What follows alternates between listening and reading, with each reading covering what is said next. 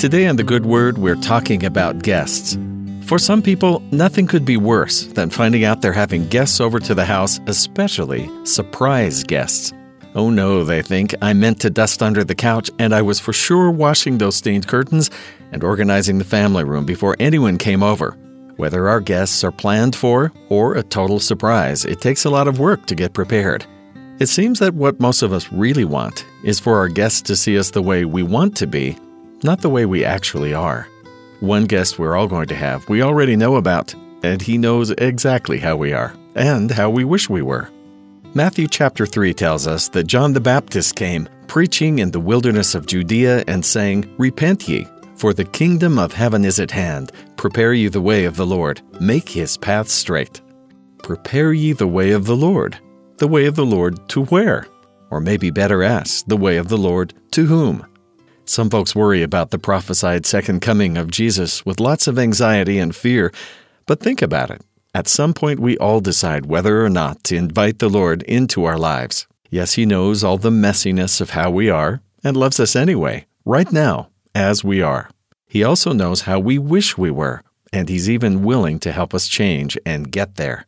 But first, we have to decide we're willing to let Him visit us just as we are right now, with dust bunnies and cobwebs, with stains and marks, and even some scars. We may know logically that He knows everything about us, but we still have to decide to be okay with that and invite Him in right now not in some mythical future day when we're all polished up and gleaming. The thing is, we'll never get all polished up and gleaming without Him. And think about it the people who actually have had Jesus as a guest in their home or lodgings couldn't have been happier about it. Remember the two disciples on the road to Emmaus?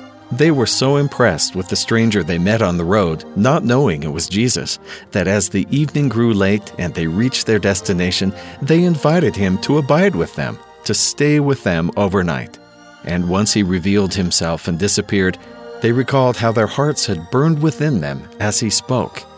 What better guest to have than Jesus? Who better to invite to be with us always? You remember the words to the hymn Abide with me, tis eventide. The day is past and gone. The shadows of the evening fall. The night is coming on. Within my heart, a welcome guest within my home abide. O Saviour, stay this night with me. Behold, tis eventide. John the Baptist said, Prepare ye the way of the Lord.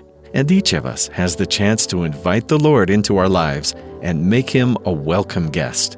We can't worry about whether everything is perfect in our lives to receive Him because it will never be perfect. That's the whole point. He has to help us. He already knows us exactly as we are. In fact, that's why He wants to come to where we are and abide with us, to help us follow Him and be changed by His presence. He says He'll be with us always, even until the end of the world. But we have to choose to open the door and invite Him in. Let's let him in. A welcome guest, mess and all. And know he loves us already, exactly as we are. And that's the good word.